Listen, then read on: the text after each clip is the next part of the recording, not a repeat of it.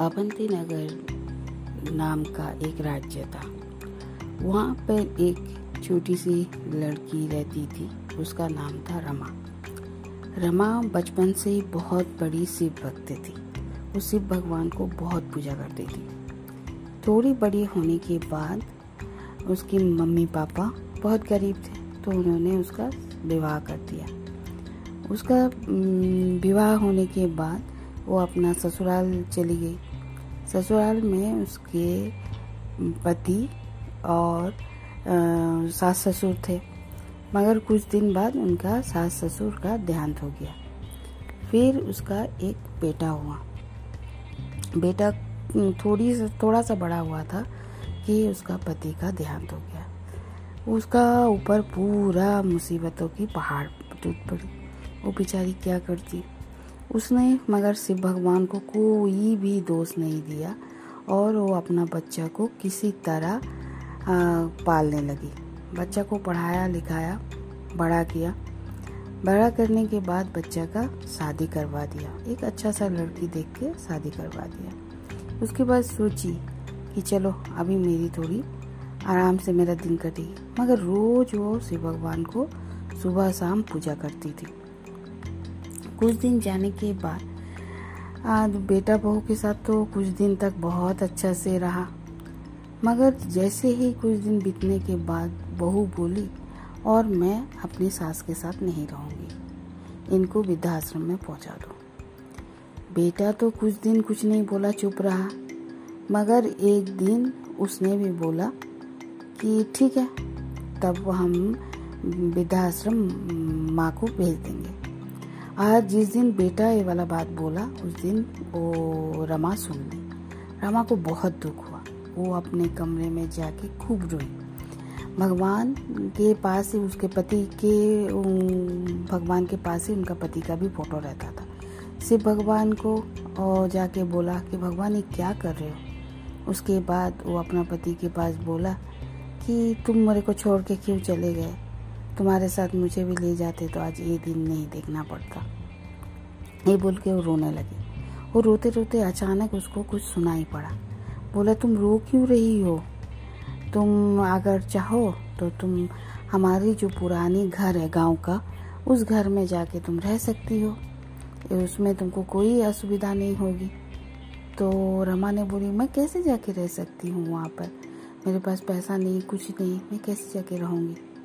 तो बोला, ठीक है तो एक काम करो वो जो सामने में जो कबाड़ है, उसको खोलो और तुमको जो चाहिए, एक बार में मांग लो। तुम्हारा शिव भक्ति से प्रसन्न होकर भगवान ने तुम्हें ये वरदान दिया है। तुम जो मांगोगी, तुम्हें वही मिलेगा। तो मगर तुम पैसा ही मांगना। तभी तुमको बहुत ज़्यादा पैसा मिलेगा। तुम गाँव में जाके, वो वाला घर चाहो तो अच्छा से बना लेना, नहीं तो उसी घर में रहना। साफ़ सफ़ाई करके। रमा ने जैसे ही जाके वो कबाड़ को खोला और बोला, मुझे बहुत सारा पैसा चाहिए, दीजिए। तो वो सच में जब आँख खोली तो देखा बहुत सारा पैसा। उसको वो अपना बैग में भरने लगी। तो तब तक उसकी बहू को बोला, इतना रात को बुढ़िया क्या कर रही है? खुशी खुशी हमें शांति से जीने भी नहीं देती, सोने भी नहीं देती। ऐसे बोलने लगी और देखी, देखा, इतना पैसा बैग में भर रही है। सुबह उसको निकलना था। तो वो ना बोली कि उसका पति को उठाई। उठो उठो उठो। देखो तुम्हारी माँ बुढ़िया कितना पैसा अपना बैग में भर है और तुम लोग तुमको इतना तकलीफ़ था, तुम्हें नहीं दी। वो बोले, ऐसा बात है, ठीक है। चलो, कल तो उनको वृद्धा आश्रम पहुँचाएँगे। जाने से पहले उनका बैग उनके पास से रख लेंगे, किसी भी तरह। बोल के बोला, तुम सो जाओ जो कल हम देख लेंगे, माँ से ले लेंगे। और सुबह वो हुआ तो सुबह होने के बाद वो माँ को छोड़ने जाने से पहले वो बाज़ार गया। बाज़ार गया तो वहीं पर उसका बहुत बड़ा एक्सीडेंट हो गया। एक्सीडेंट हुआ तो कुछ बूढ़े रमा तो तैयार हो रही थी कि उसको गाँव जाना था। अचानक उसके देखी बहू का फ़ोन आया। फ़ोन सुन के वो, फ़ोन भी हाथ से गिर गया, वो भी बैठ गई। तो पूछी, क्या हुआ क्या हुआ? तो बोला, आपका बेटा का एक्सीडेंट हो गया, वो हॉस्पिटल में है। रमा तब भगवान के पास गई।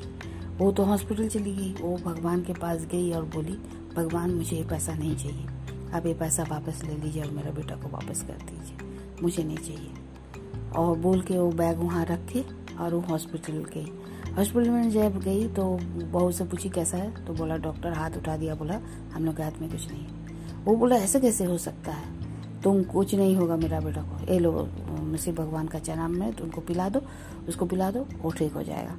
बोल के वो उसको दे दिया वो चनाम में पी लिया, पिला दी उसकी बहू, वो ठीक हो गया। डॉक्टर भी देख के आश्चर्य हो गया। वो फिर अंखाया तब तक उसकी माँ तैयार होके गाँव जाने के लिए तैयार हो गई कि मैं और यहाँ नहीं रहूँगी, मैं गाँव जा रही उसका बेटा ने उसका पैर पकड़ लिया। माँ, हमें माफ़ कर दीजिए। आपकी वजह से ही हम हैं। वो माँ बोली, नहीं, मैं और यहाँ नहीं रहूँगी। मैं गाँव चली जाऊँगी। गाँव में छोटा सा तुम्हारा पिताजी का घर, वहीं पर मैं रहूँगी। उसने बोला, नहीं माँ, हम लोग का इतना बड़ा पाप का भागीदार मत बनाओ, बहुत हो गया, और हम कभी भी ऐसा नहीं करेंगे। शिव भगवान ने हमें आँखें खोल दी। बहू ने भी माफ़ी मांगा पैर पकड़ के। इसी तरह शिव भगवान ने एक परिवार को बिखरते हुए बचा लिया। धन्यवाद।